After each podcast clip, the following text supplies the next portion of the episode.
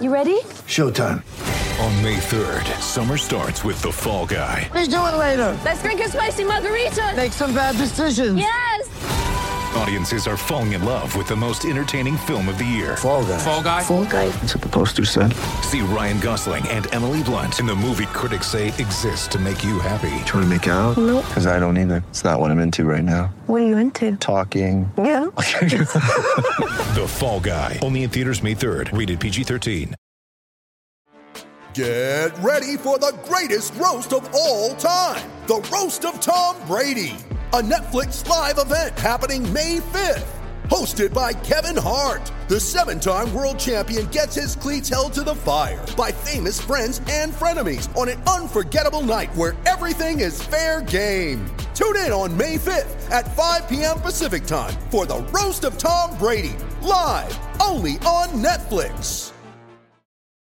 When you need mealtime inspiration, it's worth shopping Kroger, where you'll find over 30,000 mouth-watering choices that excite your inner foodie. And no matter what tasty choice you make, you'll enjoy our everyday low prices, plus extra ways to save, like digital coupons worth over $600 each week. You can also save up to $1 off per gallon at the pump with fuel points. More savings and more inspiring flavors make shopping Kroger worth it every time. Kroger, fresh for everyone. Fuel restrictions apply.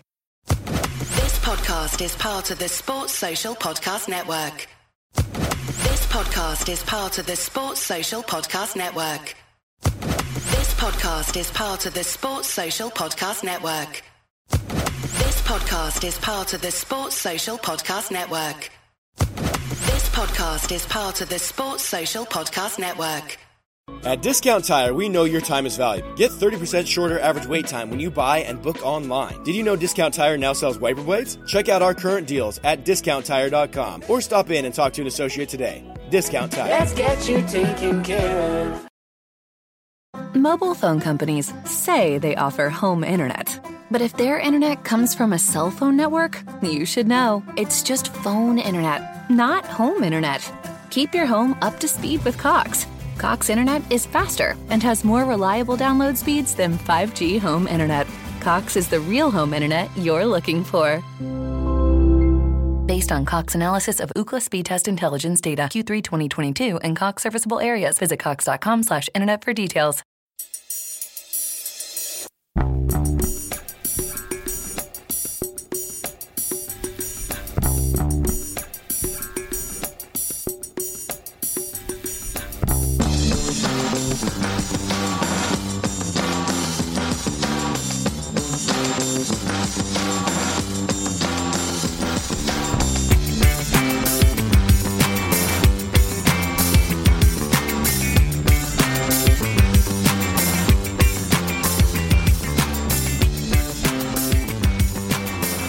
Back to a Celtic State of Mind. I'm Paul John Dykes, and tonight it seems, as always, for Champions League night, I am joined by Kevin McCluskie, our man in Budapest. How are you, Kevin?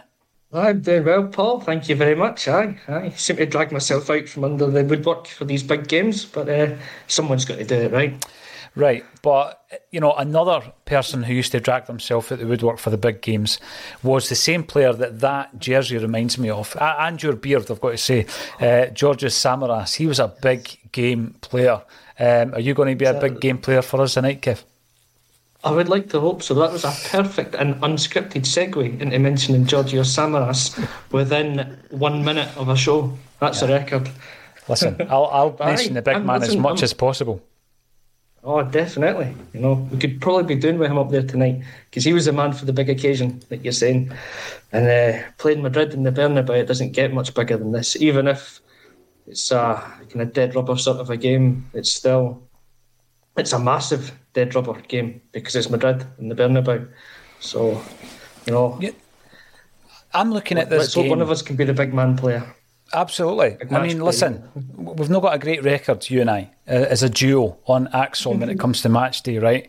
But um, I, I, was looking at this this kind of dead rubber title, and I'm, I'm thinking to myself, how does Ange approach this, right? So we know every single pre-match he gets asked about motivation, etc., for domestic after the big games in Europe, etc. Um, but I'm looking at this and I'm thinking, right, if if he's looking at certain players who may not have performed the way that we know they can, that's going to be one thing that they'll be looking at, right? So let's get the monkey off your back. So if you're looking at Kyogo, for example, Kevin, you're looking for a big performance this evening, maybe Abada you're maybe looking at Maeda um, to uh, go back to that moment at Celtic Park that could have, uh, you know, completely changed the, the whole campaign and rid himself of that uh, as well. So I just think small victories like that are going to be huge. He'll, he'll be looking at things like Starfelt coming back into the side. Um, unusually, he's going to have an opportunity to play on his favoured side of the central defensive partnership. Um, someone can correct me if I'm wrong. I think this is the first time Jenz and Starfelt have played together. Would that be right? I was I was thinking that as well. Did they maybe play Ross County? Away potentially, potentially. At the start of the season. But is if, that when the big fella if, scored? If it's not the first scored. Game, mm. That's right. Jenz scored and Giakoumakis scored these uh, nutmegged overhead kick. Mm-hmm. Yeah in the last minute. So I, but I think I think that's probably the only other time that those two have played together. Mm-hmm. So, bit of a bit of a change of scenery from Dingwall to to, uh, to Madrid. Oh, aye, definitely. I mean, it's been one of those weeks where um, I've said this a few times. There's plenty of the ACSOM team over there in the Bernabeu for um, tonight's game. There's plenty more who don't have tickets, but will certainly be there or thereabouts. And you know, some of the, the figures we've been looking at uh, over the last few days in terms of the amount, the volume of Celtic supporters who have gone out there. Um, obviously, there's going to be very many of them disappointed. But already I've seen that Declan McConville, surprise, surprise, Declan has made it into the stadium, Kevin. You surprised that's at that? Absolutely no surprise. Uh, not at all. No, that's not a newsworthy story, Paul. It's the newsworthy story is if Declan doesn't get a ticket for a game. He's True. there everywhere.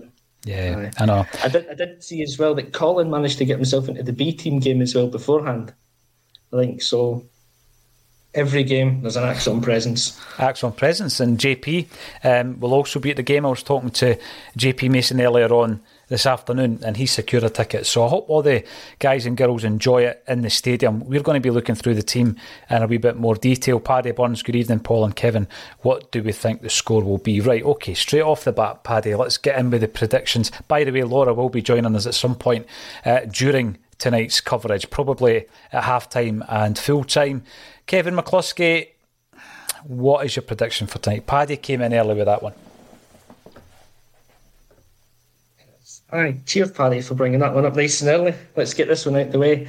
Um, I don't know. This is one of those ones with the like the heart rule the head, or the head rule the heart. Uh, it's Real Madrid in the Bernabeu. We've got absolutely no right to go there and win this game.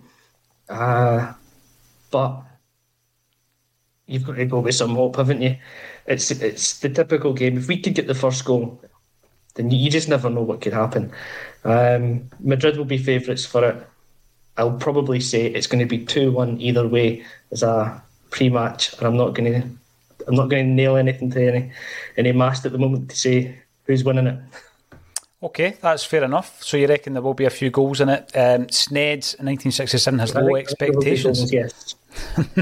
but we will see, hopefully, maybe put the chances away in Europe for a change.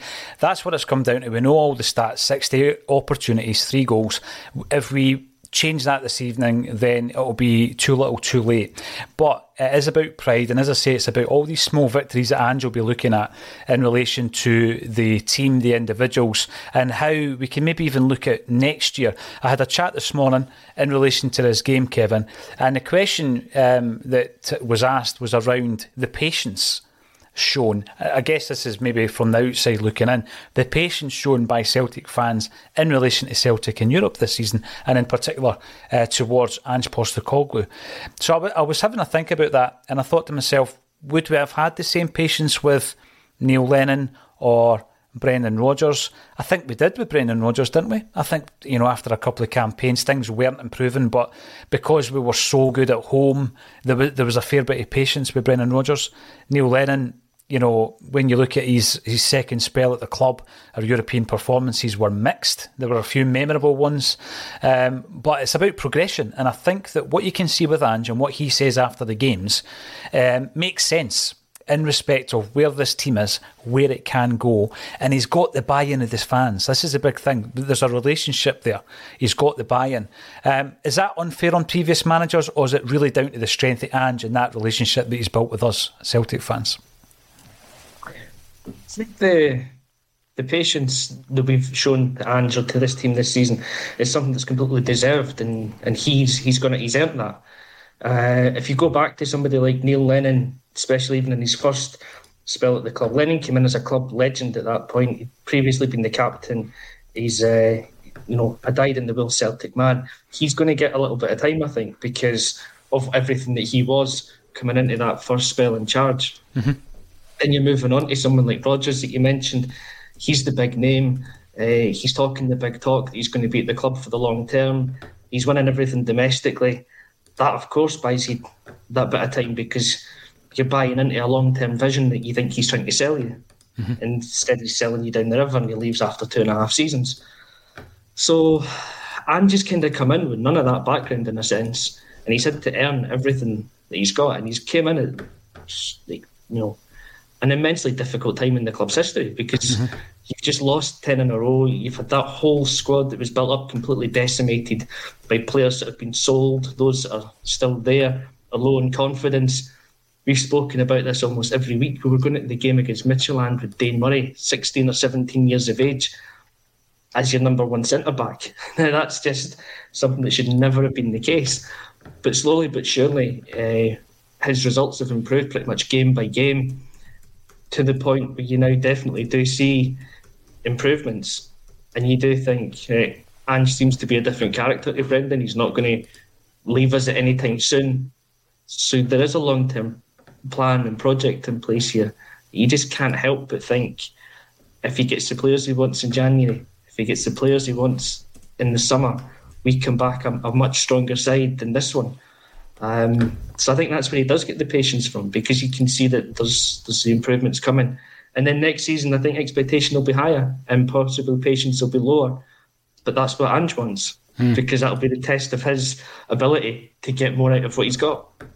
You know, I, I think that's fair um, to suggest that, and also think that when you look at Ange's time at Celtic, Kevin, and you look at the progression even in the transfer windows. So, for example, he comes in, he's firefighting, he's putting out fires, he's firefighting, um, and he just needs to bring a team together, knowing that some big players are going to leave, and he's trying to he's trying to fix it before he can build it, if you know what I mean. And then in January, when he brings in um, three Japanese imports and Matt O'Riley, he gives us enough to take us to the, the league title at that stage. Uh, we were good enough to win a cup first half of the season. Second half of the season, we had that squad, so he starts to build the squad a bit. The team, I think the team, first two transfer windows was about building the starting lineup, and the third transfer window just there was about the squad. So he starts building the squad a bit more. So he brings in Bernabei, brings in Siegrist. You know, we've got Jenz coming in there um, as well, and I'm not saying they're squad players as such, but the squad is much stronger now, um, and there's more depth. You move into January, and it's at that point that it's going to be interesting again because at that stage we, we don't have European football to look at. Uh, the consideration of keeping all your top players is always going to be there. There's going to be other teams interested in some of our top talents, and we'll talk about some of that. Um, but I think window on window, we have improved, and that is a big part of it. You know, with, with previous managers, even in Brendan Rodgers' second season, you're looking at some of the transfer windows and thinking, did we strengthen? Did we come out of that transfer window stronger? You know, we won the invincible treble. Have a look at the transfers we made the following season. Um, did we really strengthen it in terms of European? I don't think so. But every time Ange has gone into the transfer market, we have strengthened the team first and foremost, and then the squad. And I think that this January transfer already is looking like we're doing that. We're already looking to strengthen um, at the back, and uh, I'm guessing that there'll be a few other additions as well. Kevin, we're going to run through the team. There's a there's a comment coming in that we are going to speak about. Uh, came in from Magnet, but once we get to Kyogo, we can discuss this. Ridiculizer, nothing to lose. Um, let's go and express ourselves. There is a bit of that as well, and I think that with some of the players who there's been this talk about anxiety um, as well, Kevin. Tonight shouldn't be about that. Yeah, you're playing at the Bernabeu. The majority of the fans in the stadium are going to be home fans, but we can't get through. We can't do any of that kind of stuff. Therefore, there is an element that will allow you to express yourself. Is that going to work in um, to the advantage of a player like Abada, perhaps, who hasn't been at his best in this tournament, or Kyogo? Yeah, so this is uh, strangely probably the second best opportunity you've got going to the Bernabeu to get a result in these kind of games. The best one is if you're already through. We're out. Either way, you have nothing to play for in a sense. And we don't have anything to play for. We don't have anything to lose in this game. So I think it, it can take a bit of weight off the shoulders of the players. Obviously, you know, as you say, you're going into this fairly intimidating atmosphere. There's going to be a big crowd there, but we're used to playing in front of big crowds. We're used to going to Ibrox and, and playing a hostile away game. So in a sense, it shouldn't be that new to some of the players. And I don't think the Bernabeu will be sold out tonight. So there's always that as well. But yeah, this is this is exactly the type of game where you can put a feather in your cap in a sense and say, look back at the history books in a, a few years' time and go, I scored the goal at the Bernabeu.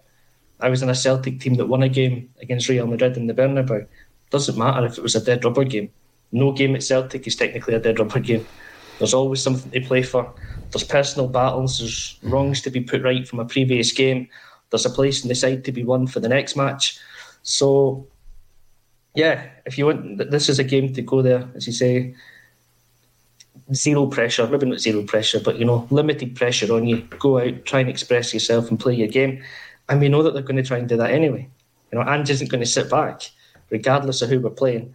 So they will go out, and I think they will have a, a, a bit of freedom to play the regular game. And you've just got to hope then that it does pay off and that someone like Abada gets in, gets his chance, and takes it this time. Absolutely. And I think it makes a massive difference. Um, if we are able to look ahead to next season's campaign, obviously we need to qualify for the tournament. I get that. I'm not counting my chickens, Kevin, but I think we're well placed for that. And if you want to look at this campaign, these six games as being part of that learning process to galvanise the individuals and the team and move on to next season where those stresses and anxieties that have been mentioned by Ange and Matt O'Riley um, are diminished. And I think that in order to do that, we're looking for big performances from a couple of these guys tonight. There's a few good points to, to talk about before we actually get into the starting 11. So I'm going to bring up Magnet 67's point. You are watching us, Magnet, with a very impressive catch on your avatar. You're watching us on YouTube. If anyone out there is watching us on YouTube and you haven't yet subscribed, then click the subscribe button you get daily content from ACSOM and A State of Mind. Um, and we're almost at 19.8. I think we've only got eight or nine to go before we hit 19.8 thousand subscribers this evening, and it would be nice to do that during the Real Madrid game. If you want to support the channel in other ways, you can buy some merchandise for Christmas, like that Shamrock top behind me, and it's been expertly modelled on a number of occasions by Kevin McCluskie um, at various grounds all over Europe. Indeed, I can vouch for its quality. It's a high quality item that keeps you warm in the the cold of Budapest in the winter. So if it we've works here, all, it'll work in Glasgow. We've got an old shopping channel here on ACSOM let, us get QVC sales pitch for the night. Absolutely. Uh, Magnet hopes that Kyogo gets a goal to show the Japanese manager what mistake he's made. Let's have a wee chat about that then, because uh, obviously that, that was uh, one of the big talking points on a, a previous ACSOM bulletin this week. Um, and I was thinking about it in a number of different ways. I was thinking, right, how does it affect the players individually, Hatate and uh, Kyogo? Um, obviously, you've got to look at how it affects Maeda to be picked, and obviously to have that to look forward to to play uh, on the world stage as well. What does it say about the quality of the Japanese squads? Um, does it benefit Celtic the fact that two of our first team players are not travelling to the World Cup? Um, what kind of benefits? Uh, what's the pros and cons in your mind, Kevin, of the uh, the two players being omitted from the Japanese squad for the World Cup? Yes, yeah, I do. I look at this as a very selfish point of view and think it's great news for us because it's it's two of our key players that are not mm-hmm. going to be involved in the World Cup. They're going to get that extra month off. Uh, it's something which they didn't get this time last season when they were just finishing the Japanese season, uh, or certainly in Hatate's case, anyway, finishing the Japanese season and moving out straight away, straight into the action with us. So I think, kind of selfishly, it's a good thing for us. They'll they'll be fitter, fresher, stronger come the second half of the season. We can only benefit from it. But from the players' point of view, I mean, so first of all, I think from the, the Japanese squads, they must have a very, very good squad if they can afford to leave players like Kyogo and Hatate out. Yeah. Because I imagine they would walk into most squads that are going to that World Cup out with maybe your top five or six the very, very good players. You'd have them as a squad player at least in, in most of the squads there. So I'm very surprised that they're not there. Um, mentally, for the players, it might be a bit damaging in a sense because I imagine again they'll have been building themselves up to go and play at a World Cup finals. It's the pinnacle of their career. Mm. For Kyogo, especially, he's maybe got one more World Cup realistically that he could aim for. Unless he does a Nakamura. Unless he does a Nakamura or it was a Kazu Miura, the boy that played till he was 55 or something like that. So maybe this Japanese longevity thing will, will kick in and he'll, he'll make it in three World Cups time. Who knows? But yeah, it's, it's bound to be a, a bit of a kick in the kick in the teeth for him, for want of another expression. Um, but, but but they've got to go out then and be like, I'm a, a professional footballer. I want to prove the manager wrong. Correct. And what better stage? and they will, will labour on it at times than going out into the bin Bernabeu, the biggest football stadium in kind of world football, most mm. famous, whatever, and scoring a goal. And it doesn't matter if it's a, not a winning goal or if it's a consolation goal. For him to have that is uh, it's an immediate two fingers up to the manager and telling him that he's made the wrong choice by leaving him out. 100%. And another player that can go there and try and boss a midfield against Toni Kroos, Valverde, Luka Modric. If he can put in a performance that's near their kind of level, then again that just shows either Japan's got immense quality in the midfield or the manager's made a mistake. Yeah, and and you know the thing, we're playing a team of supreme quality. They've won five Champions League leagues in the last ten years. Undoubtedly, the most successful football club in world football. I'd love anyone to come in and suggest otherwise. I mean, who would? Right. Yes. So if you, you score, you can't, you can't argue against that start. You just can't. If you score against this team tonight at the Bernabeu, these that that footage, um, those moments will reverberate around European and global football, right? So you're spot on. But I, I was looking at the the um, the squad that was picked, Kevin, and I noticed. Mobile phone companies say they offer home internet. But if their internet comes from a cell phone network, you should know. It's just phone internet, not home internet. Keep your home up to speed with Cox. Cox Internet is faster and has more reliable download speeds than 5G home internet. Cox is the real home internet you're looking for. Based on Cox analysis of Ookla speed test intelligence data Q3 2022 and Cox serviceable areas, visit Cox.com/slash/internet for details. It's the Marketer's Report this week, Patrizia Spagnoletto, Global Chief Marketing Officer, Direct to Consumer for Warner Brothers Discovery, weighs in on the difficult task of building and retaining consumer trust. Trust is a really hard thing to build and a really easy thing to destroy, and we have to be very respectful about that. Our partnership with iHeart has really helped us build that trust and that relationship with the on air talent the best thing for us to do is to build a relationship with our consumers. And if those consumers have a relationship with the DJs that are on air, then we want to build on that. House of the Dragon, which was one of our most successful, if not the most successful campaign we've ever done for a show, audio was a core part of that. As the number one audio company, iHeartMedia gives you access to all. Every audience, live conversations, trusted influencers, and the insights and data you need to grow. Not just a media company, iHeartMedia is your access company. Go to iHeartResults.com for more. I'm not saying this is specifically for the fixtures, but there are 10 players in the squad who are either playing their football in Germany or in Spain, which is obviously two of the fixtures that Japan have as well.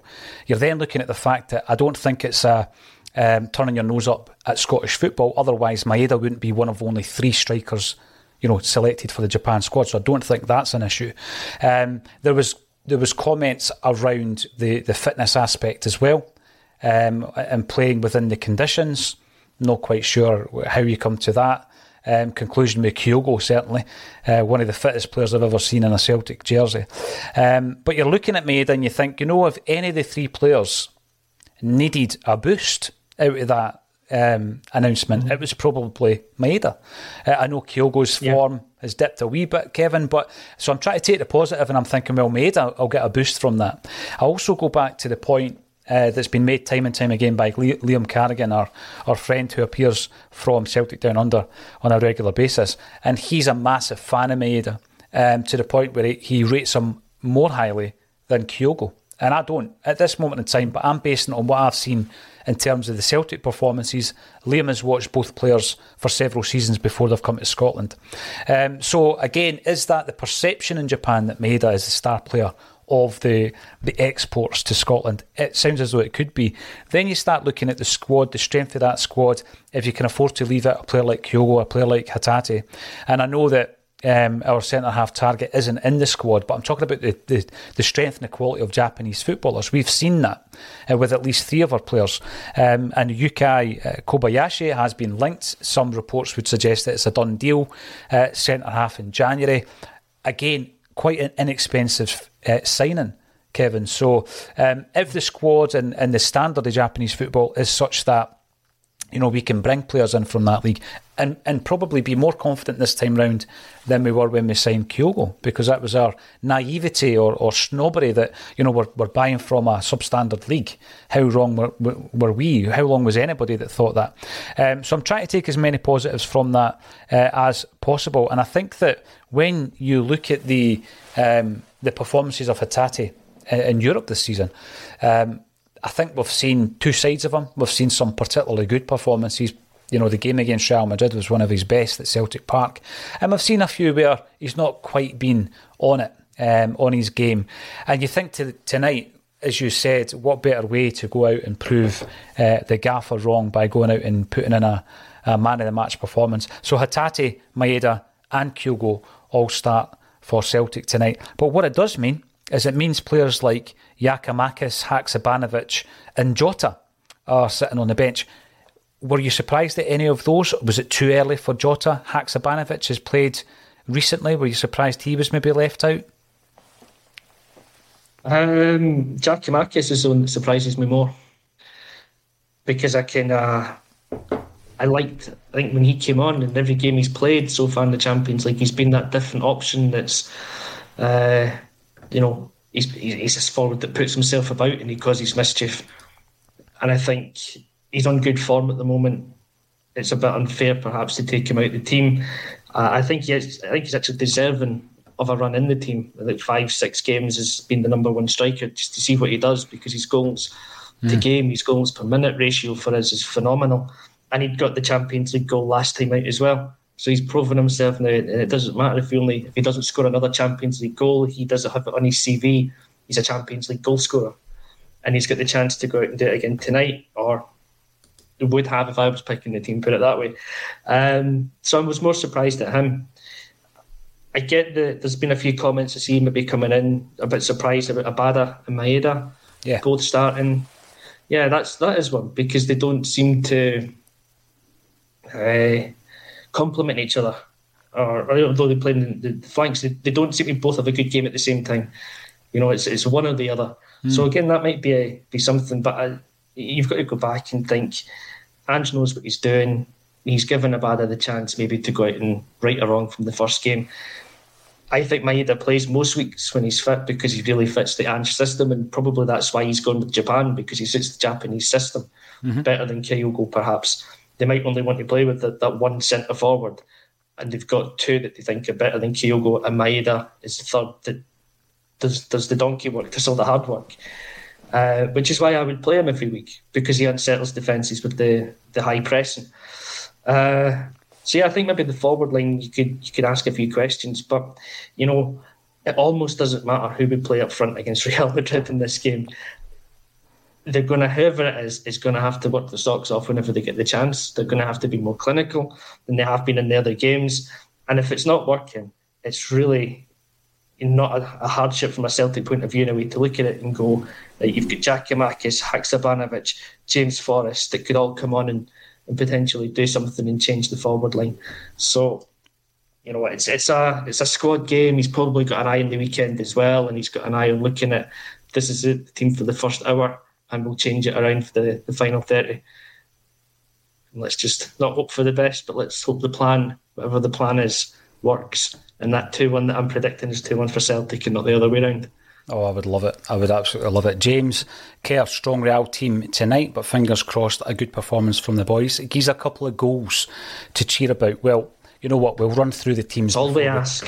That that is all we ask. We'll run through the teams, Kevin, before um, we get onto any of the other points that have been made. Some excellent points coming in from the viewers, and this is the Celtic team first. Um, if you haven't already seen it, Hart and goals. Captains aside, in the absence of McGregor and Carter Vickers, you've got Juranovic on the right hand side of defence, still interest in him. Apparently, um, there will be further interest in him come the January transfer window, according to Stephen McGowan, who is a good source of Celtic information. Uh, left back Taylor, I called him earlier this week, the most improved player under Ange Postecoglou. He starts in the Bernabeu, superb. You've got Jenz and Starfelt.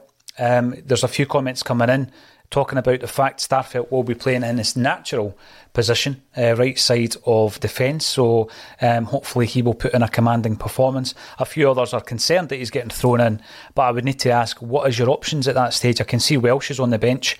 Uh, would you rather Welsh came in? Rather than Starfelt, the other option I think might have been uh, Abildgaard, who I think can play centre half, but it's not his preferred. It would be a bit of a Nir Bitton scenario there. Um, Matt O'Riley. Mm-hmm Hatate and Mooy making up the uh, central three with Abada, Maeda, and Kyogo up top. I, I love it sometimes when um, players have got something to prove, and I look in that particular lineup, and there's a few players. Short and long term, Hart. I think Joe Hart has got something to prove and is continuing to prove people wrong by playing at this level. Uh, you've got people like Taylor, who had probably had a lot of, a lot to prove to some Celtic fans uh, over a period of time.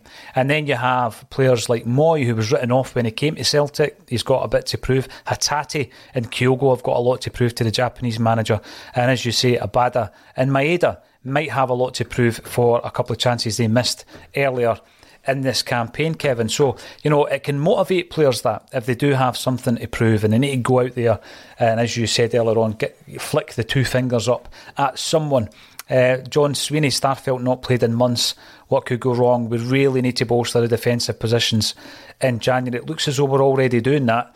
Um, do you have any concerns about throwing him in? I mean, it's some test, isn't it? Listen, it is. It's a massive test for him. I'd obviously prefer it to be Carter Vickers that's going out in this game.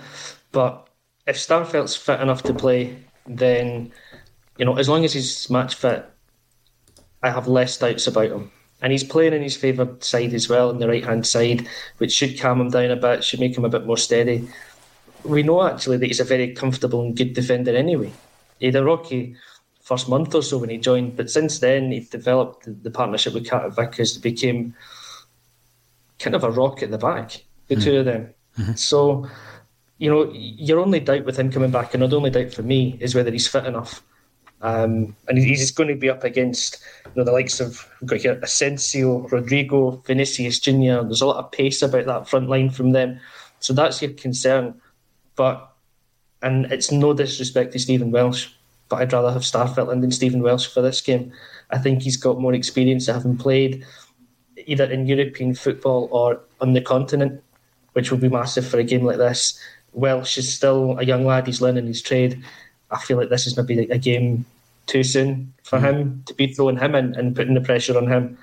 Uh, so for me, Starfelt's the right choice, and Jenz has been pretty solid this season as well. So again, I don't have too too many uh, too many worries at the moment. I just know that they're up against three of the best strikers in the world. So you know, they're going to have a tough game. Whoever's at the back for us is going to have a tough game. Um, but if they stick to their tasks as they did at Celtic Park for the first 55 minutes, then you, you just never know. You never know. If we have a lucky night, We've been saying it all season, you and I, Kevin. And you know what? We're due one, Paul. Tonight's we're the night. One. We're due a result in the Bernabeu. I've been saying it. 42 years we've been due a result. John, the van driving legend. Hi, fellow Fifer um, here on the hoops. I hope you enjoy the game. Uh, big Celtic contingent in Fife. Some rich history between Celtic and Fife as well. Um, I'm pretty sure you'll you'll be aware of. Nihilist Jack, Maeda tracking back, probably best option to begin the match. At least Hacksaw, an impact sub, 60 minutes along with probably four others. Well, I think he does have it in him to make an impact. Haksabanovic. I have been impressed He's spoken about not being quite there yet, Kevin. He still looks upon um, himself as a, a, bit of a new player. He's still trying to find his feet. He's not as fit as he would like to be, but I do think he's got something about him. He's shown enough, and if you put him into a game like this, who knows? It could be uh, a game that's uh, you know tailor made for him. Listen, we're about to kick off. We'll be back at half time. Kevin and I are ever the optimists. We are looking for at least a draw by half time. Uh, come and join us on a Celtic State of Mind. Thanks everybody for getting involved. Thank you, Kevin McCluskie, for joining us all the way from Budapest on a Celtic State of Mind. Cheers, Paul. Welcome to a Celtic State of Mind. I'm Paul John Dykes. Tonight I am joined by the dream team, Laura Bradburn, Kevin McCluskie. Laura, are you going to bring us a wee bit of luck? Kevin and I are having a horrible run in the Champions League so far. Do you know, I was um, driving home from work and I just uh, switched the radio on and thought, right, I'll get caught up on what's happened before I get home. And it was two penalties to Real Madrid. And I was like, what? What has gone on here? And by the time I get in, it was just I was watching the last fifteen minutes of the first half, thinking this has been chaos. I don't know what it was like for the first half hour, but it just looks a bit chaotic to me. I'm not sure. Well, IH Decorating comes in to actually say that the entire campaign, in a nutshell, in but the same old story. Before the, the game, don't know if you had a chance to l- listen to the, the pre match, Laura, on your way home from work. Uh, Kevin predicted 2 1, but you were obviously talking about penalties conceded. Uh, Kevin McCluskie, is it the same old story? Are we going to learn anything from this campaign? So it does seem a little bit like it's the same old story, doesn't it?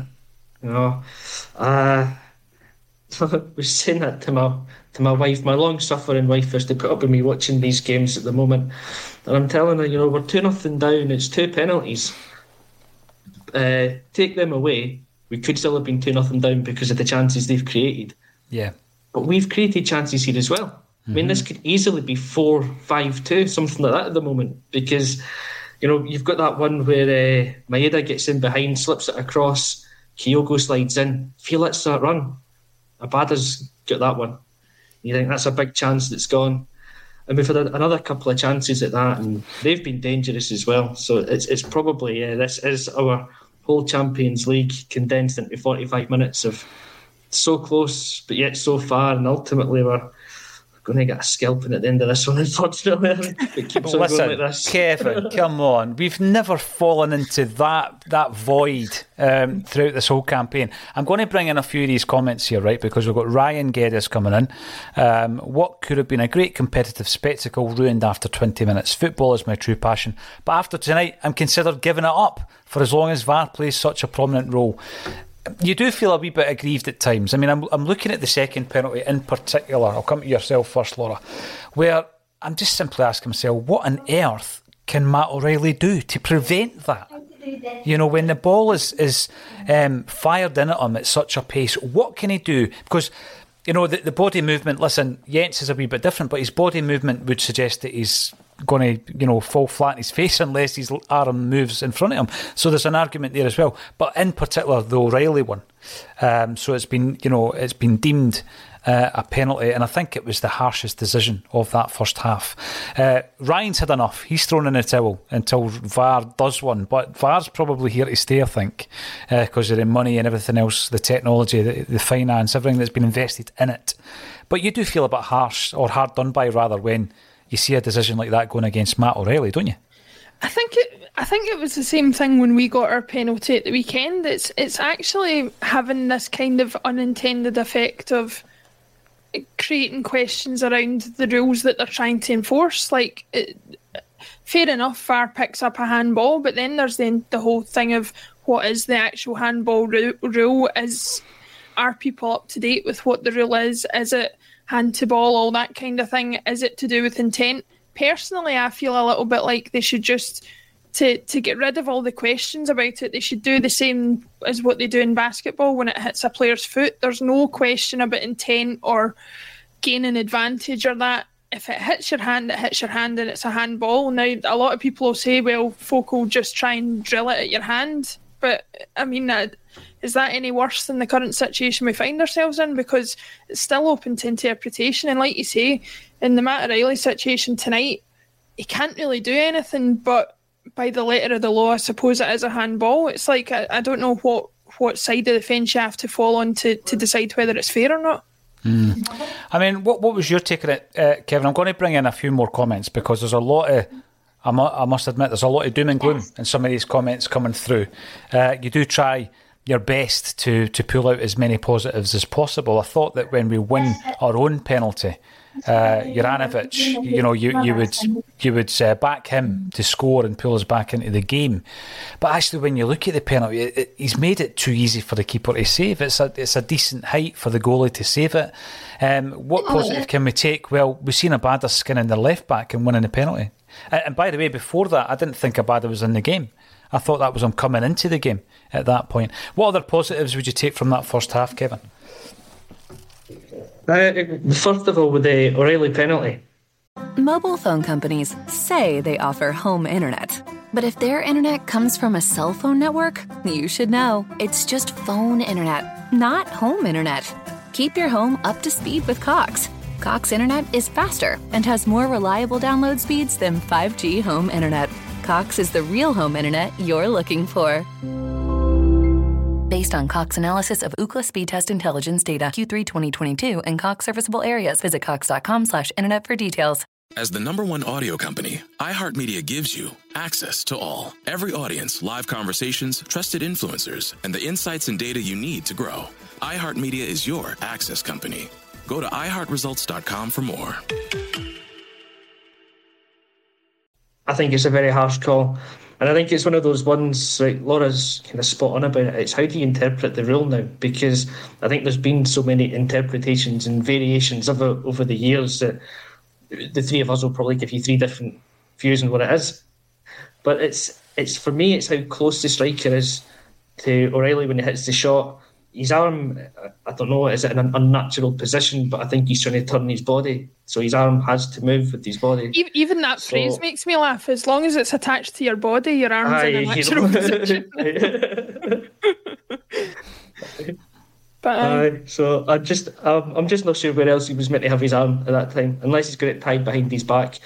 So I think it's a very harsh one uh, for our penalty, and it is probably one of those things that gives you hope. It gave you hope at the time that we could find a way back into the game um, mm. because we've done it a few times that we've managed. It. I think with Hatate, so just to go to him, Hatate's been excellent today, going forward at least. He's made a few really good through forward passes. He's, he set the one up um, when Maeda's put it across for Kyogo that I spoke about earlier. He's had a few other decent kind of probing passes, a couple of shots. There's been moments it's given you confidence. It thinks, you know, we're not completely out of this yet. Um, and the penalty was definitely one. It's the first time O'Riley, sorry, not O'Riley, Abada got the better of Mendy. And you think again, that's just a confidence boosted moment for him, even if nothing comes of it in the end. Mm. He's got the beating of his man and he knows he can do it now. And Juranovic, you just think, you know, he's the one man, the cool head. If you if you watch the Rodrygo when he's about to hit his, I think he looks quite nervous, and you think mm. maybe just maybe Hart can pull this one off. You look at Juranovic and he just looked completely confident, and there's not a thought that he's missing it. No. And when you watch it back, it's actually a pretty poor penalty because it's nowhere near far enough into the corner, and it's just at that perfect height for a keeper to get. It's everything that kind of could have went wrong with it did, but there's those moments that you know you've got to strip them all down and take everything at an individual moment in the game and go. Mm. We've still created chances. We're two nothing down, but we've still created chances. I've jokingly said there that we could get a scalping, but at the same time, let's be confident and go if we finally manage to put one of those chances in the back of the net in the first five, ten minutes of the half, who knows? You know, who knows? There's bound to be something in there that says we could come back and get a two all out of this.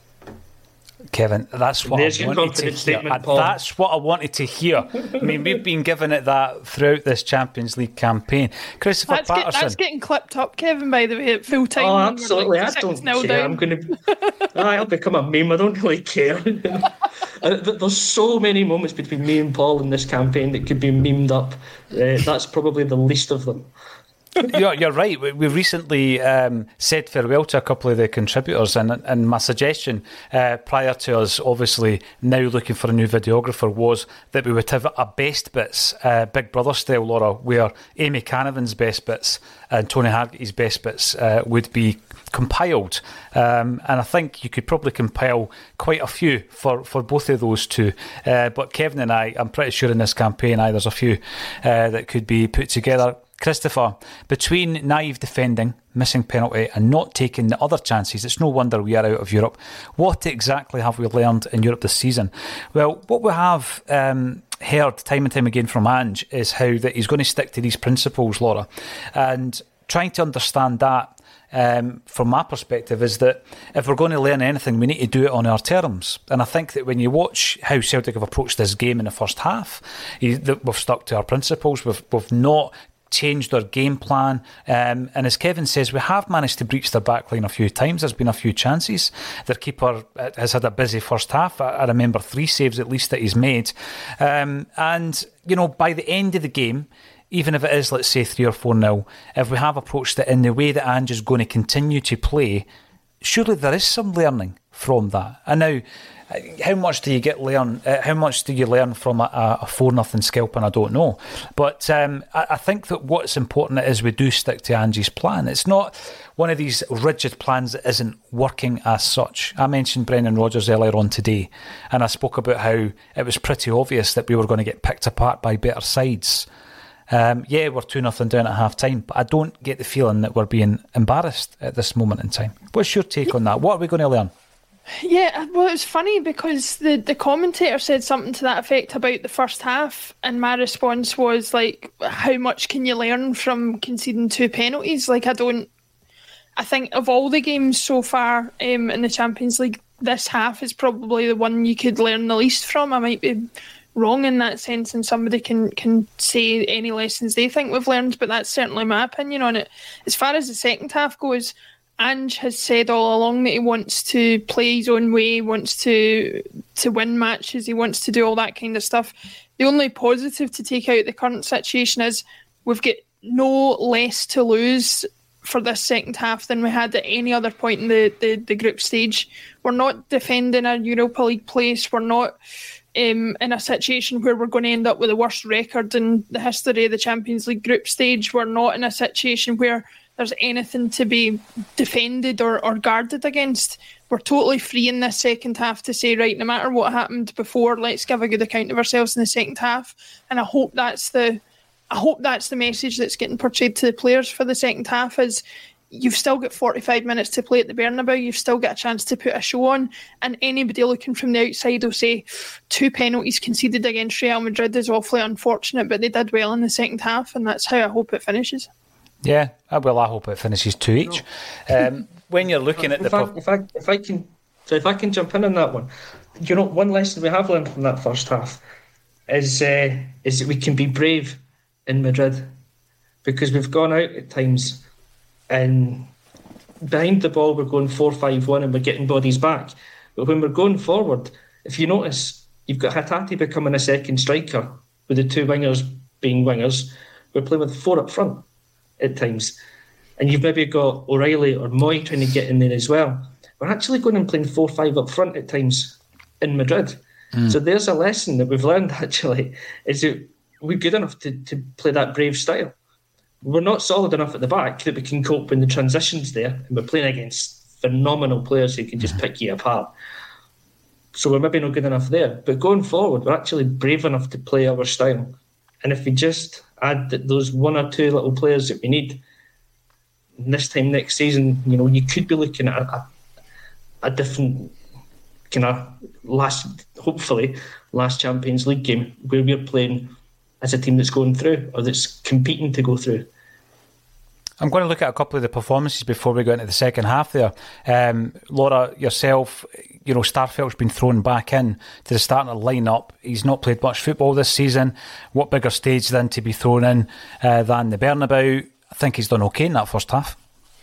Yeah, I think he has done okay in that first half, and certainly um, if if we didn't already know it, Um, the fact that he's been thrown in after so long out into a game of this magnitude, I know it doesn't really mean an awful lot, but it's still uh, a game against Real Madrid at the Bernabeu. I think it proves that had he been fit, he would have been a first choice for, for Ange alongside Carter Vickers, regardless of what anybody thinks of his his shortcomings. He's certainly um, he's certainly um, high up in the priority list and the favourite list of Ange. So, um, and I think he's done well considering he won't be match fit. He'll he'll be you know a bit ring rusty after such a long period of time out. And as Kevin said, he's playing against you know some of the best players in the world. So, um, no better way to test yourself. And hopefully, this kick starts the rest of his season because it really has been an unfortunate time for him the past couple of months. Yeah, it has been. I'll come to you in a wee second, Kevin. Another player was going to ask about, there's a lot of comments coming in in relation to Aaron Mooy. Do you think the first half has passed him by somewhat? Uh, I do, yeah. Go, oh, Kim, sorry. Laura, you go. no, no, I was, I was, I was going to say, I, I, from what I saw the last fifteen minutes or so, I didn't, I didn't particularly think he stood out as being particularly um, lacking in contributions compared to anybody else in the team. But Kevin will have a better idea of his, his overall first half performance. Aye, so sorry. Uh, yeah, for me, he's been.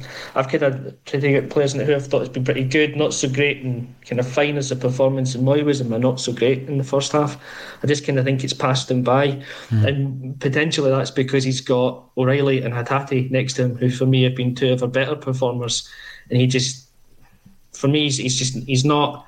I'm not sure if he's supposed to be an attacking minded player in this team or a bit more defensive minded, and he's for me been caught kind of watching the play a little bit at times, which is I think almost understandable because some of the Madrid play has been of a different level. But as a player, you can't afford to do that, and he's been caught out and played in behind a few times.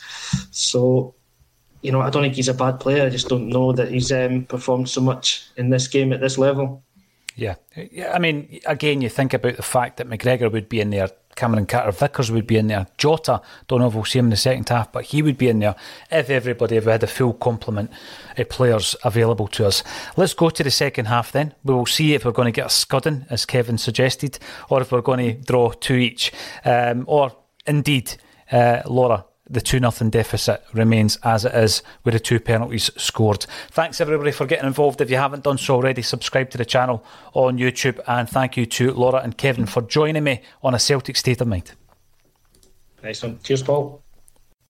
Welcome back to a Celtic State of Mind. I'm Paul John Dykes. Tonight I'm joined by Kevin McCluskie, Laura Bradburn. No matter what the score is, we do the post match bulletins. And to be honest with you, there hasn't been too many disappointing ones since Ange Postecoglou took over, Laura. But tonight, um, you know, we shared six goals with Real Madrid. What can I say? We'll start off with uh, Jota. Have you ever seen, in all the years that you've watched football, someone scoring not just a consolation goal, but you're 5 nothing down when the goal meant as much as that did to Jota? I mean, I'm, I'm, I'm going to take that with me. I mean, the look on his face, I, th- I thought he was in tears. What a strike. Listen, I, I think the thing the thing about it, and we can be as cynical as we like, and we could sit here and quite rightly um, uh, take apart some of the performances that we saw tonight. But at the end of the day, some of those players will never play at a venue like that again. They'll never play. Some of them might never play in the Champions League again.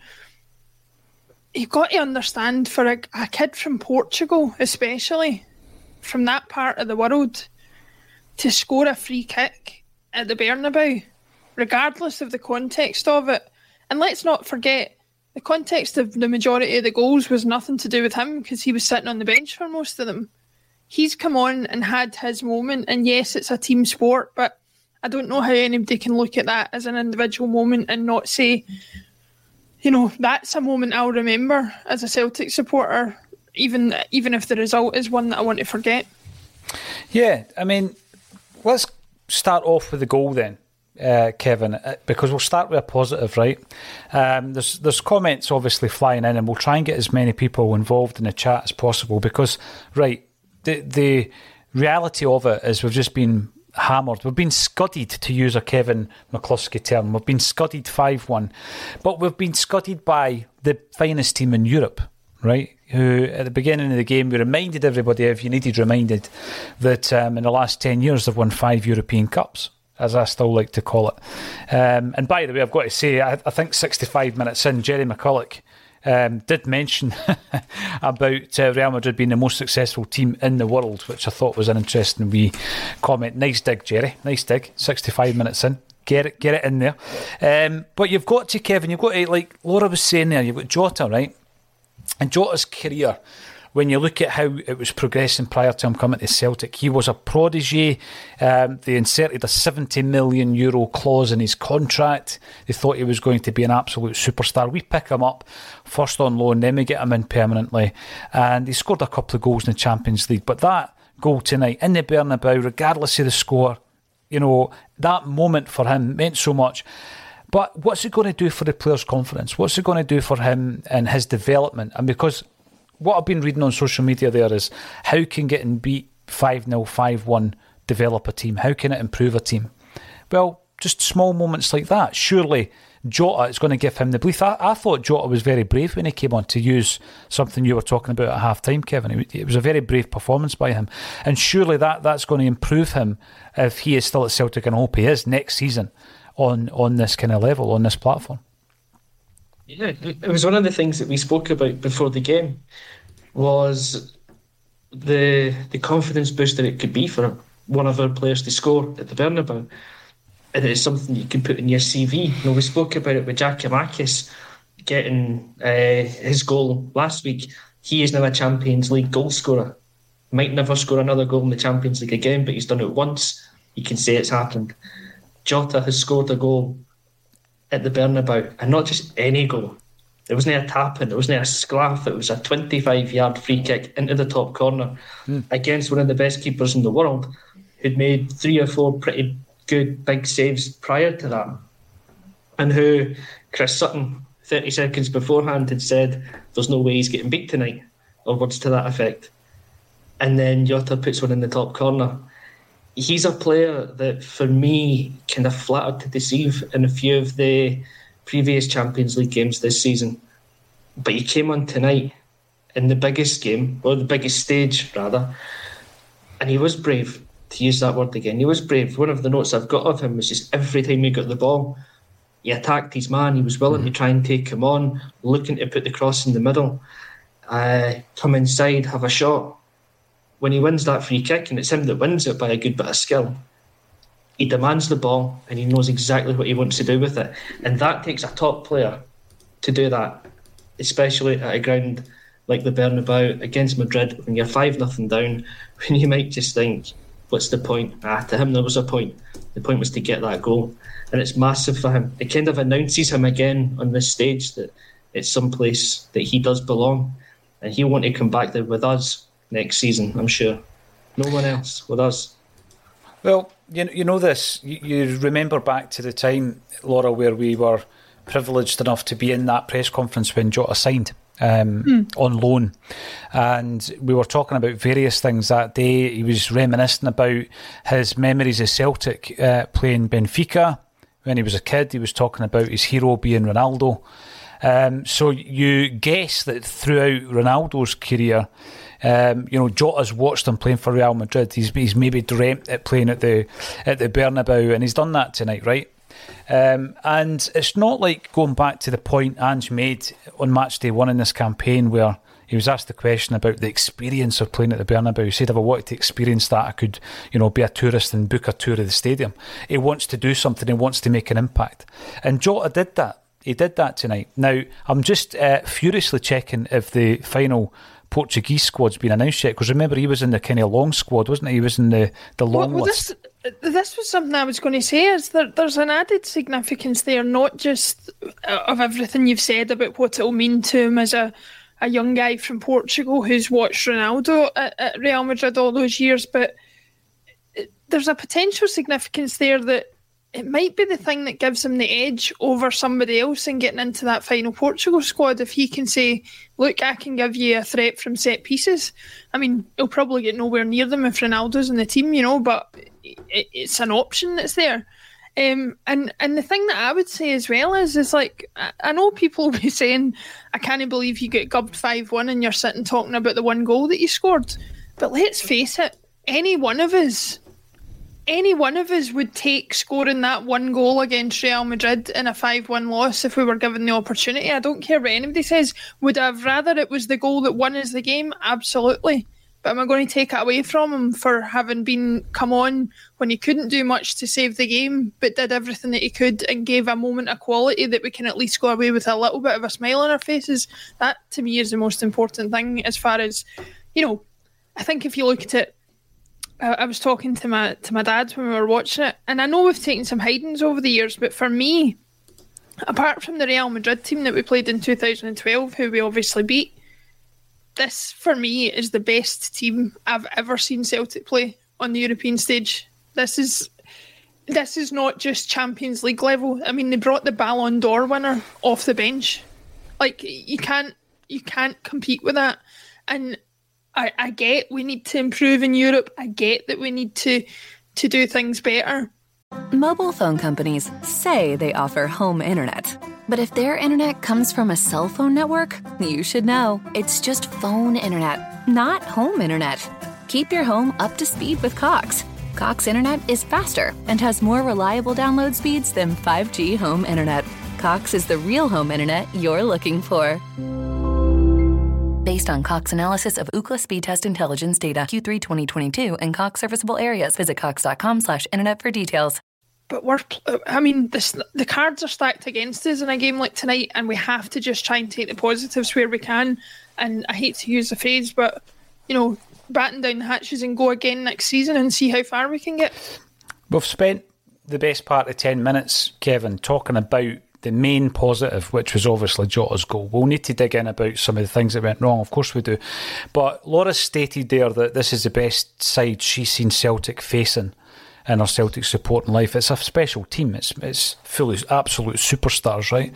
Um, we have taken some real, again, to use your uh, own expression, scuddings over the years. PSG, Barcelona, in the main, and we've been beaten and beaten well tonight, five one.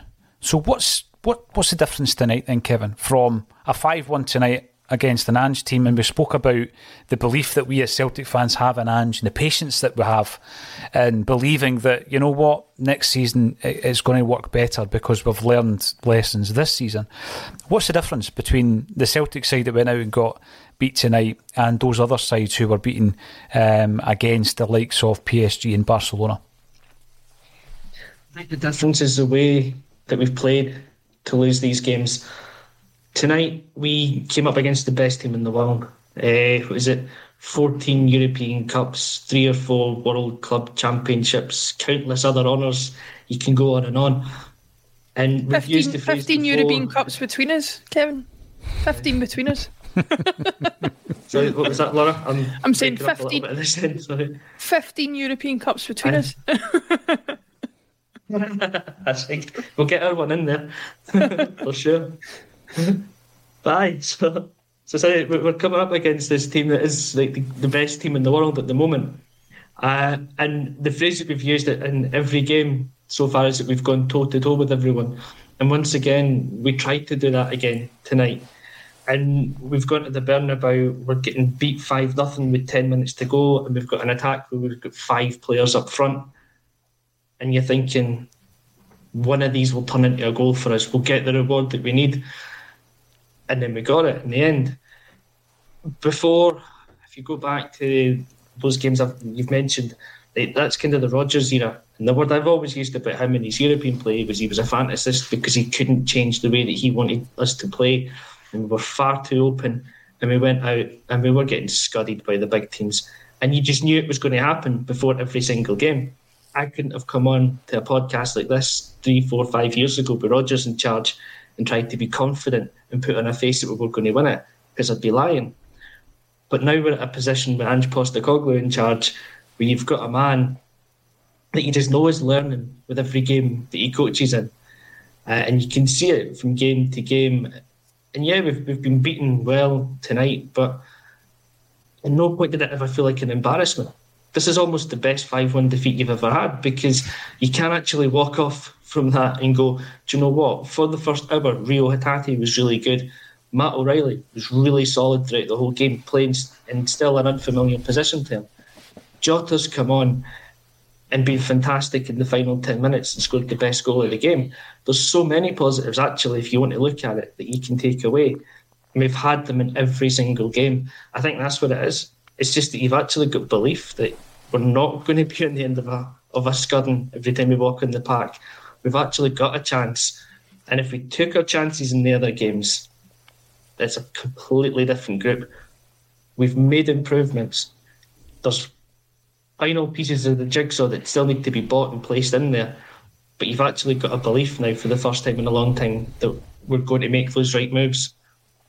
You know, three of the points uh, Kevin raised there are the three main positives that we will focus on, Laura, because you've got to. Um, before we start picking away at some of the negatives.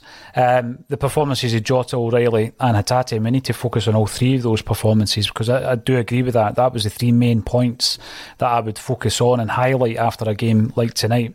But throwing that same point to yourself, Laura, in relation to some of the points I was uh, seeing coming through from pundits, uh, broadcasters, etc., on social media, for example, watching the game, keeping an eye on uh, some comments coming in, was that you know when you're four or five nothing down, that's when you do change your approach. That's when your philosophy has to change because you're going to be on the end of a six or a seven or an eight nothing embarrassing result. We didn't do that. So who's right and who's wrong here? Because Ange, Ange is steadfast in his belief that we don't change. Um, there doesn't seem to be the same naivety as we had with Brendan Rodgers, where we were so open that you know teams could pick us apart, and you know we went into uh, these these games, and you you didn't think for a moment that you were going to uh, compete with the teams. Never mind for a ninety minute period, but but for any kind of part of the game. So what what's different for you, Laura, in relation to this? Is Ange um, right to stick to his principles. Every now and again, we're going to see a, a night like tonight. It's not going to happen very often domestically, if at all. We're, we're a team absolutely destroys us. It will be worth it in the long run, is what Ange is preaching. Are you still believing that? I think I think where where I hope it has an effect is in situations like the Shakhtar games.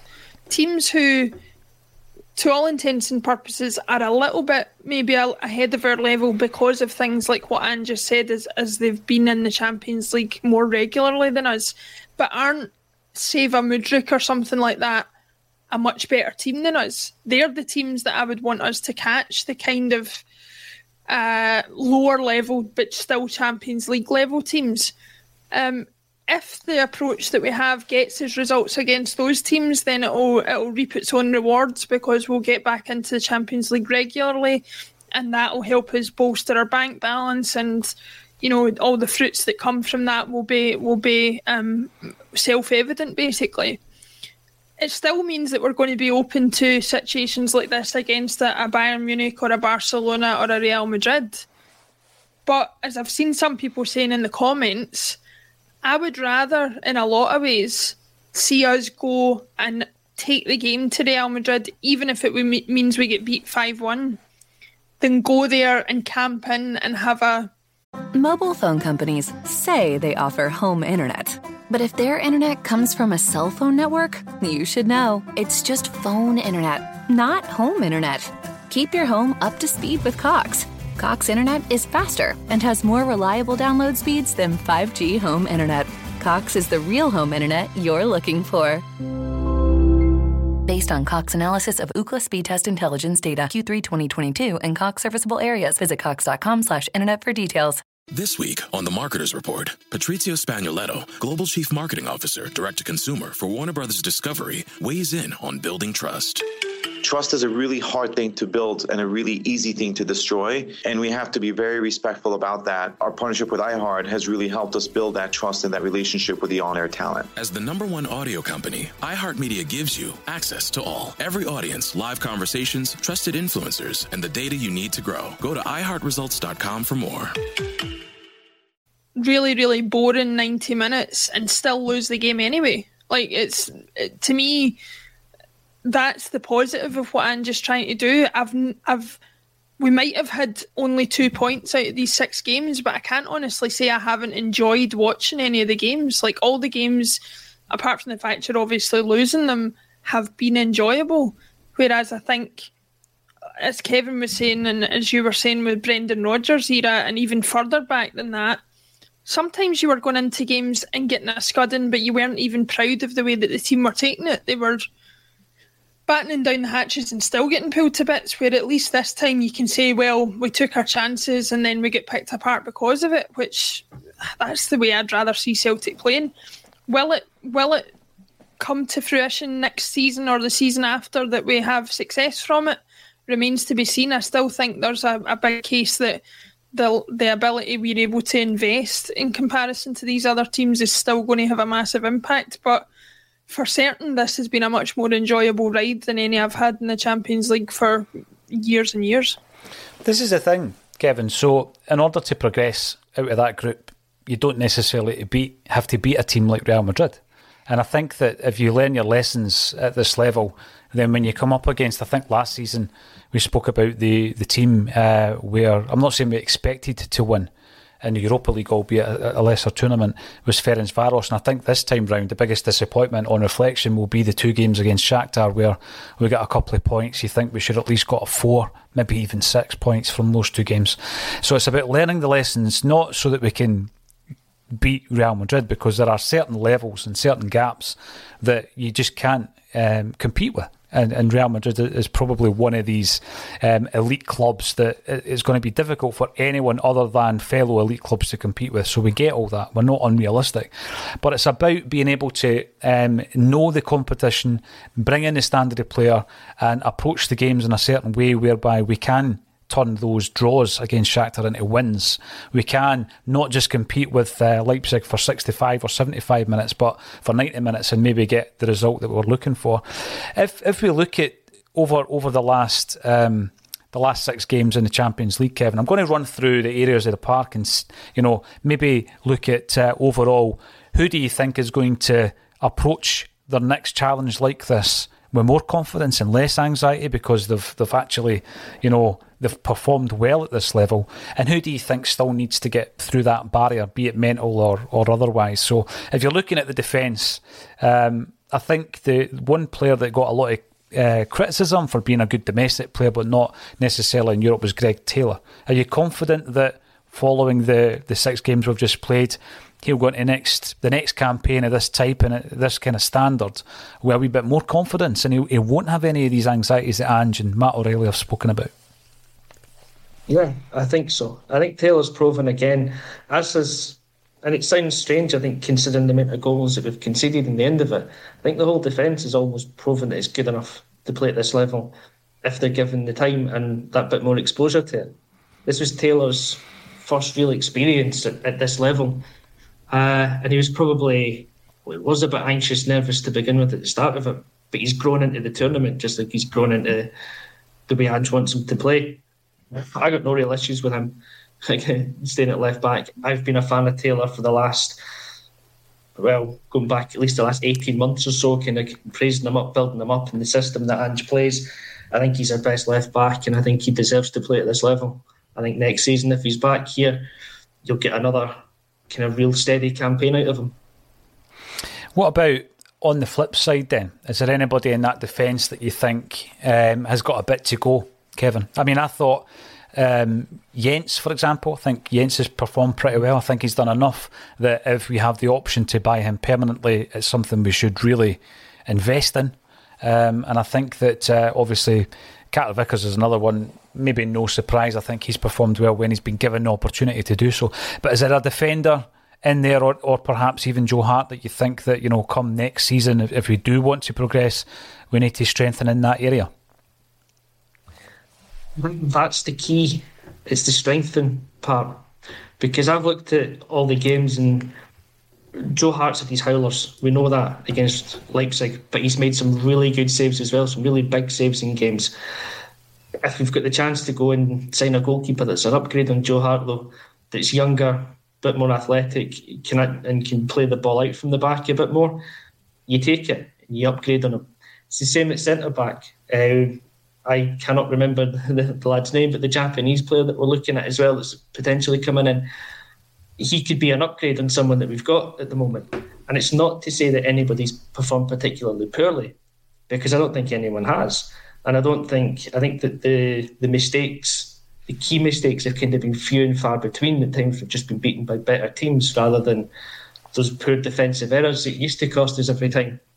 So don't know so much if anyone's underperformed, but I would like to see us go out and sign what I would class as a proper European level centre back, hmm. someone that will go and command the defence. Carter Vickers does it well, but he's inexperienced still at this level. So if you could bring someone in that's a possibly an upgrade in Carter Vickers or similar level, but got two, three, four years of experience of playing at that level behind him, he becomes a better player.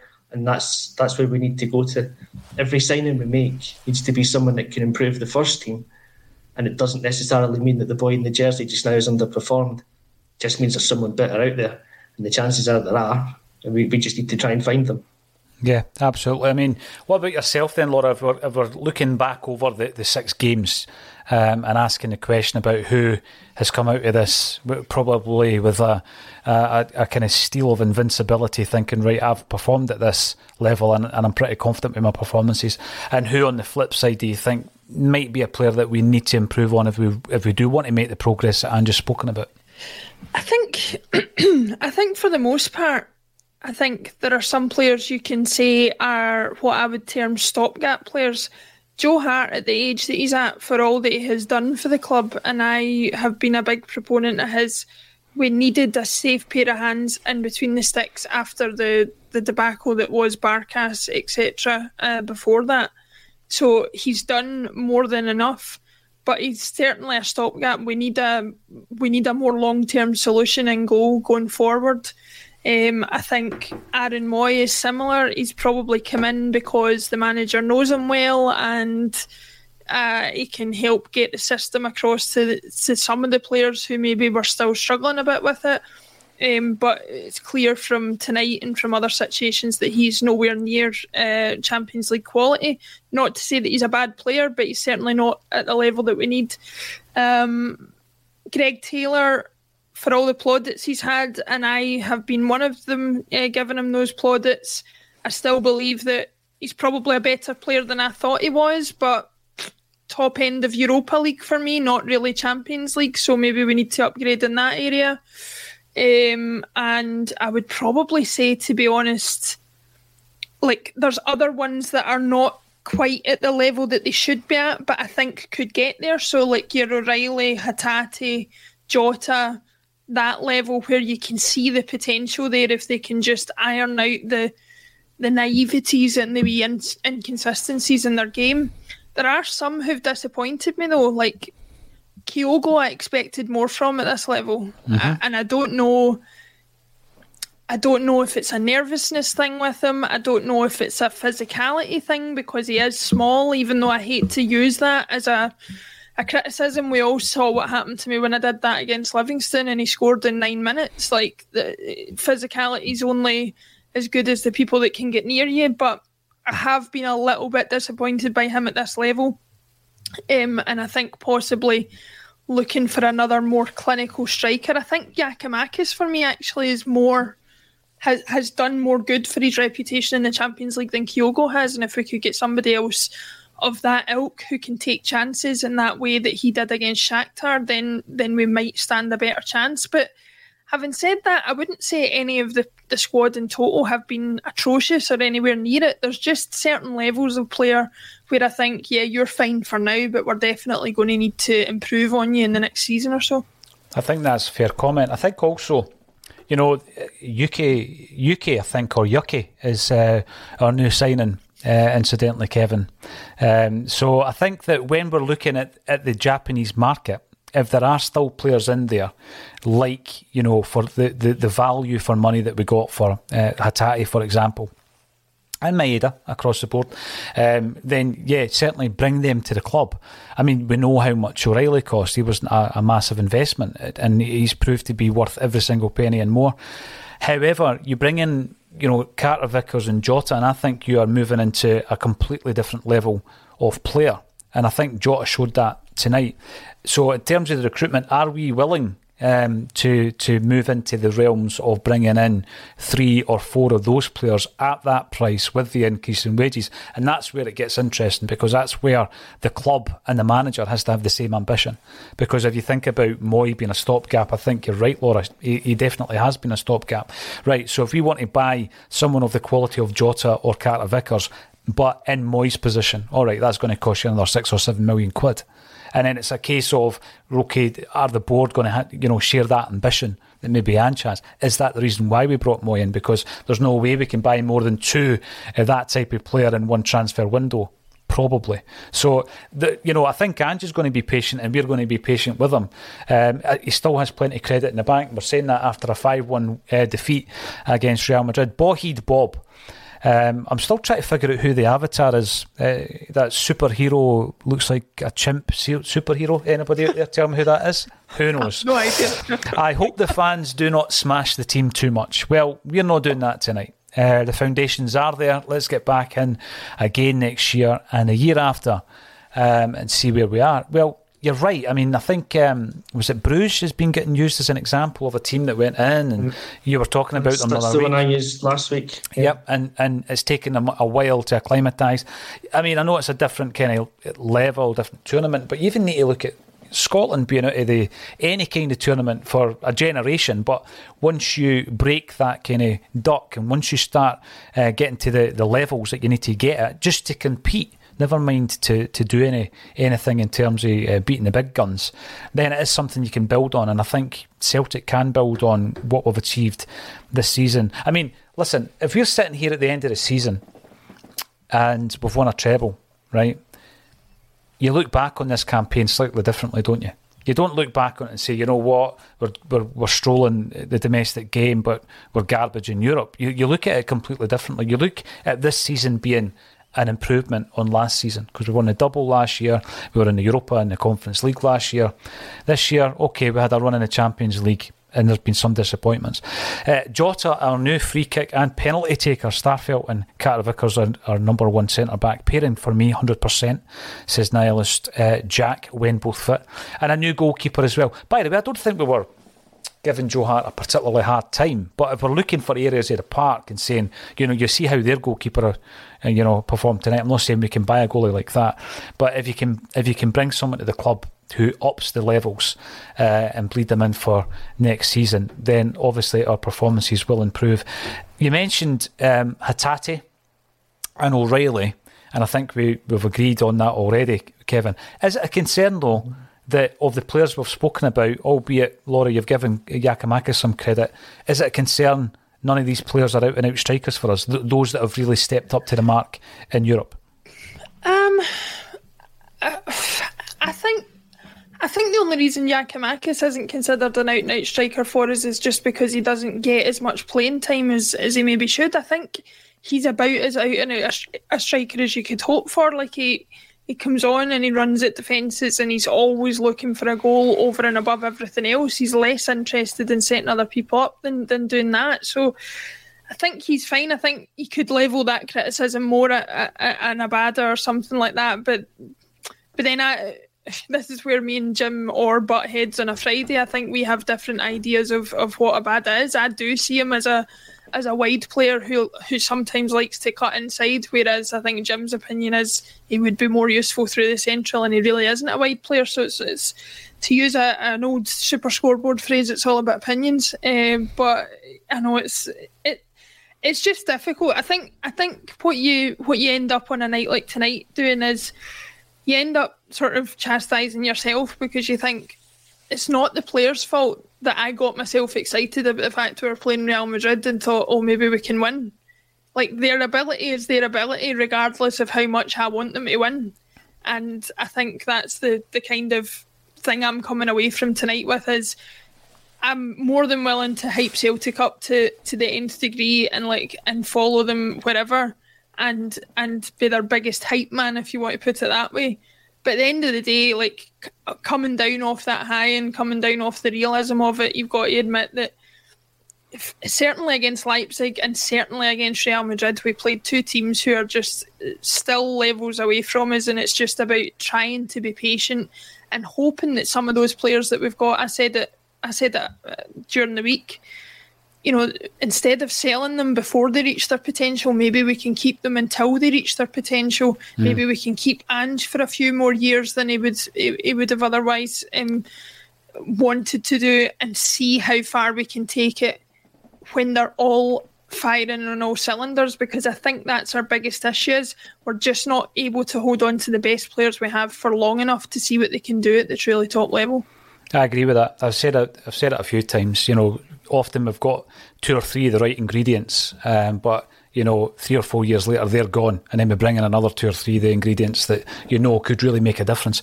I, I, think if had we approached tonight's game, Kevin, and we weren't as brave and we didn't stick to the principles that Ange is implementing at, at Celtic, we wouldn't have seen Abada running at, at the defender and, and, winning a penalty. We wouldn't have seen Jota scoring that goal because he was brave to win the free kick, which he then converted. We wouldn't have seen these moments. So those two players um, that we've spoke about tonight, they wouldn't have improved as a result of going out there, playing it safe, trying to, to shut down the opponents. Um, and I'm not saying we went toe to toe as such, because that's naive and they will beat you 7 0 or, or something as embarrassing as that. But what we did do is we were brave. And I think from that, the positives you'll take from that um, are that Matt O'Riley will be coming off that park thinking, I can play this level. Whereas a year ago, he was playing in the third tier of English football. You'll have Hatate who, prior to coming to Celtic, had played something like 80 senior games of football um, who, like you say, for the first 60 minutes there, didn't look out of place. You've got Jota, who's got his goal at the Bernabeu. You've got Abada, who's won a penalty. So the, these brave performances, you've come away with four or five performers who will improve, and their mentality will improve, and their belief will improve. The, the anxieties that they might have suffered going into this tournament will will diminish and will no longer exist in some cases, Kev. So I think we're we're in, a position as Celtic fans where, yeah, we're given Ange time. We've got a bond, we've got a relationship with him. I'm looking forward to, to hearing his post match. Um, I'm going to bring in a few comments before we wrap up for tonight. Eddie Trainer, time to get a grip, Ange. Wrong team selection, wrong tactics. You ask yourself though, who do you play? If you're unhappy with Mooy, who do you play? You know, if you're unhappy with Starfelt, who goes in there? You know, do you play Siegrist instead of Hart? I don't think so. Um, and as I said there, we come away from that game tonight, and there are enough positives. We've just mentioned a few of them. There's going to be players in that dressing room. They'll all be gutted at beating beaten 5 1. But Jota will be delighted with his goal. Abada will be delighted with his contribution. You know, even eh, a few of the others, Hatate, O'Riley, they've got to be, you know, happy and satisfied with their performances, Kevin. Exactly. You know, for me, Laura hit it in the head earlier on when she's saying about how we played the game. And you think, if you're going to lose the game 5 1, would you rather you sat back, parked, tried to park the bus, and were on the defensive for the whole game and still lost the game? Or would you rather that you went out and had a go? And that's what we did tonight. We've went out, we've had a go, we've tried to play our game. There's a few key words that get mentioned, and they need to be repeated often enough because they're true. We need to have patience with Ange that the development will uh, will continue to come, and we'll use Club Brugge as the example of a team that took a few seasons to get used to playing at the Champions League, and now look at them, they they belong there. Uh, God, I forgot what else I was going to say in that one now, but uh, you know, but there's there's just a lot. There's actually a lot of positives that come from this. Mentality was the other one. Sorry, the mentality that we have tonight. Now, it's not we're a we're a small Scottish team that should come here and, and take our hiding and go home and be happy with it. It's no, we're we're a side that wants to prove that we deserve to be at this level, and we're going to try and play like a team that plays at this level. We're not that team yet, and maybe next season we won't be that team either. But maybe next season we'll finish third and we'll get dropped in into the Europa League and we'll get our European football after Christmas, and then the next again season. We've just got to keep on believing, and that's basically what it comes down to. You believe, you trust the process, you have the positive mentality that what you're doing is right, and you just keep on building season to season, um, and it will come. It will yeah. come. The fact that we've, the fact that we've, we've had the, the, the braveness to go out there in the Bernabeu, play the way we did, and take the result, but still come away with it thinking, do you know what? It wasn't all doom and gloom. That there are positives to take from it. That's that's an improvement. Aye, aye. The, the, other thing I was going to say, Paul, was um, I've been on the show. I started in October 2020, coming on the show, and we all know the midst of the absolute mess we were in at that time, and coming on here and spouting off about the fact that we couldn't beat a J- Jim Goodwin uh, St Mirren side and all of that kind of stuff, and thinking to myself, forget the Champions League. I don't know when we'll even see a team win a league again. Like that was that was the point I had got to. If Neil Lennon was going to stay in charge, here we are two years later, a little bit disappointed that we didn't take something off Real Madrid. That is that is the the difference in expectation, the difference in level in mm. only a couple of years. Yeah. And and the thing is as well is that's the difference when you've got a manager who is obviously backed by the board, who obviously controls the strings as far as who the recruitment is about, who's obviously number one at the club in terms of who everything needs to run by. I think if you give Ange another two years, if he hopefully stays, I mean, the trajectory's been like that already. Who, who knows where it could go in the next two years? And we could be sitting here in two years' time saying, you know that that year that we were in the, the group stages with with Real Madrid was the first time we saw a glimpse of what was possible, and here it's possible now. So, I mean, I don't I don't mean to get everybody's hopes up again, but like who knows? Two years time, we could be we could be even further forward if we can hold on to the quality that we've got. It's about continuous improvement. You're right, um, and I think that you know there's a job that Dan just started and I don't think he's anywhere near finishing it yet. We're 18 months into that job. Interesting that you've been two years yourself, uh, Laura. Quite a few highs and lows in that two years for sure. And one of the highs tonight was Jota's goal. What about his reaction to that? He was very emotional. It was great to see. Um, it gave the Celtic fans who travelled over to Spain uh, a wee bit of enjoyment at the end of the game as well. Craig M scored a belter at the Bernabeu. Take a bow Jota. Um, belter of a goal, a goal, says Stevie Boy. Great solo effort. Fans were superb. Let's leave it at that. The fans were superb. Every single travelling Celtic fan who have gone over there and represented Celtic uh, over the last couple of days. JP's over there. I hope he enjoyed the game as well. He won't be joining me on the bulletin tomorrow as a result of that. Um, but yeah, all about the goal, all about the positives, and we, we move on to our next domestic game. Got to thank everybody for getting involved. We're only five followers or subscribers rather away from hitting the uh, where are we? Nineteen point eight thousand on YouTube. If you're watching on YouTube and you haven't hit that subscribe button for any reason, just hit it now. Uh, we've got lots of big stuff coming up, um, particularly the charity weekender, which will be um, used to promote the release of our charity single. Yes, we are um, assaulting the UK charts, hopefully, this Christmas with a song called The Glory in the Dream. Um, so get subscribing so you can see the video and all that once it's launched. It's sounding absolutely fantastic, isn't it, Laura?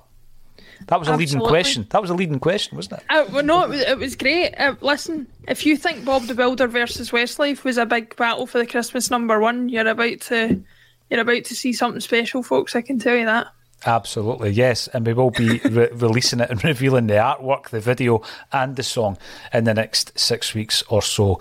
Uh, so thank you every ever so much for getting involved in the in the chat.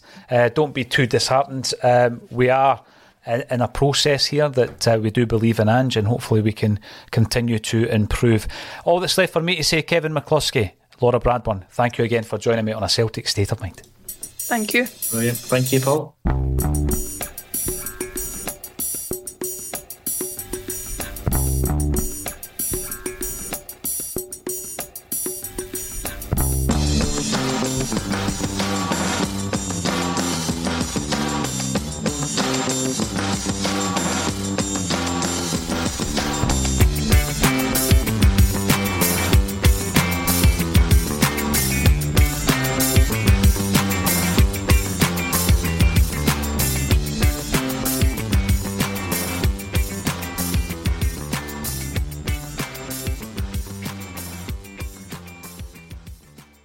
Message and data rates may apply. Guys, got hair loss? I know what you're thinking. Should I shave my head, comb it over, wear a hat? Just stop. This isn't 1970. Keep your hair and your confidence because Bosley, America's number one hair restoration experts, can give you your real hair back permanently. Check them out today because they're giving away an absolutely free information kit and a free gift card to anyone that texts EASY to 203203. Dude, you don't have to look like your dad because this isn't your dad's hair loss treatment. People all over the country trust Bosley because they're ahead of the curve. They use the latest technology to give you your real hair back. And the best part? Bosley's permanent solution is protected by the Bosley Guarantee. Let Bosley show you for free how awesome your hair could look with an absolutely free information kit and a gift card for $250 off. Text EASY to 203203. That's B A S Y to 203203.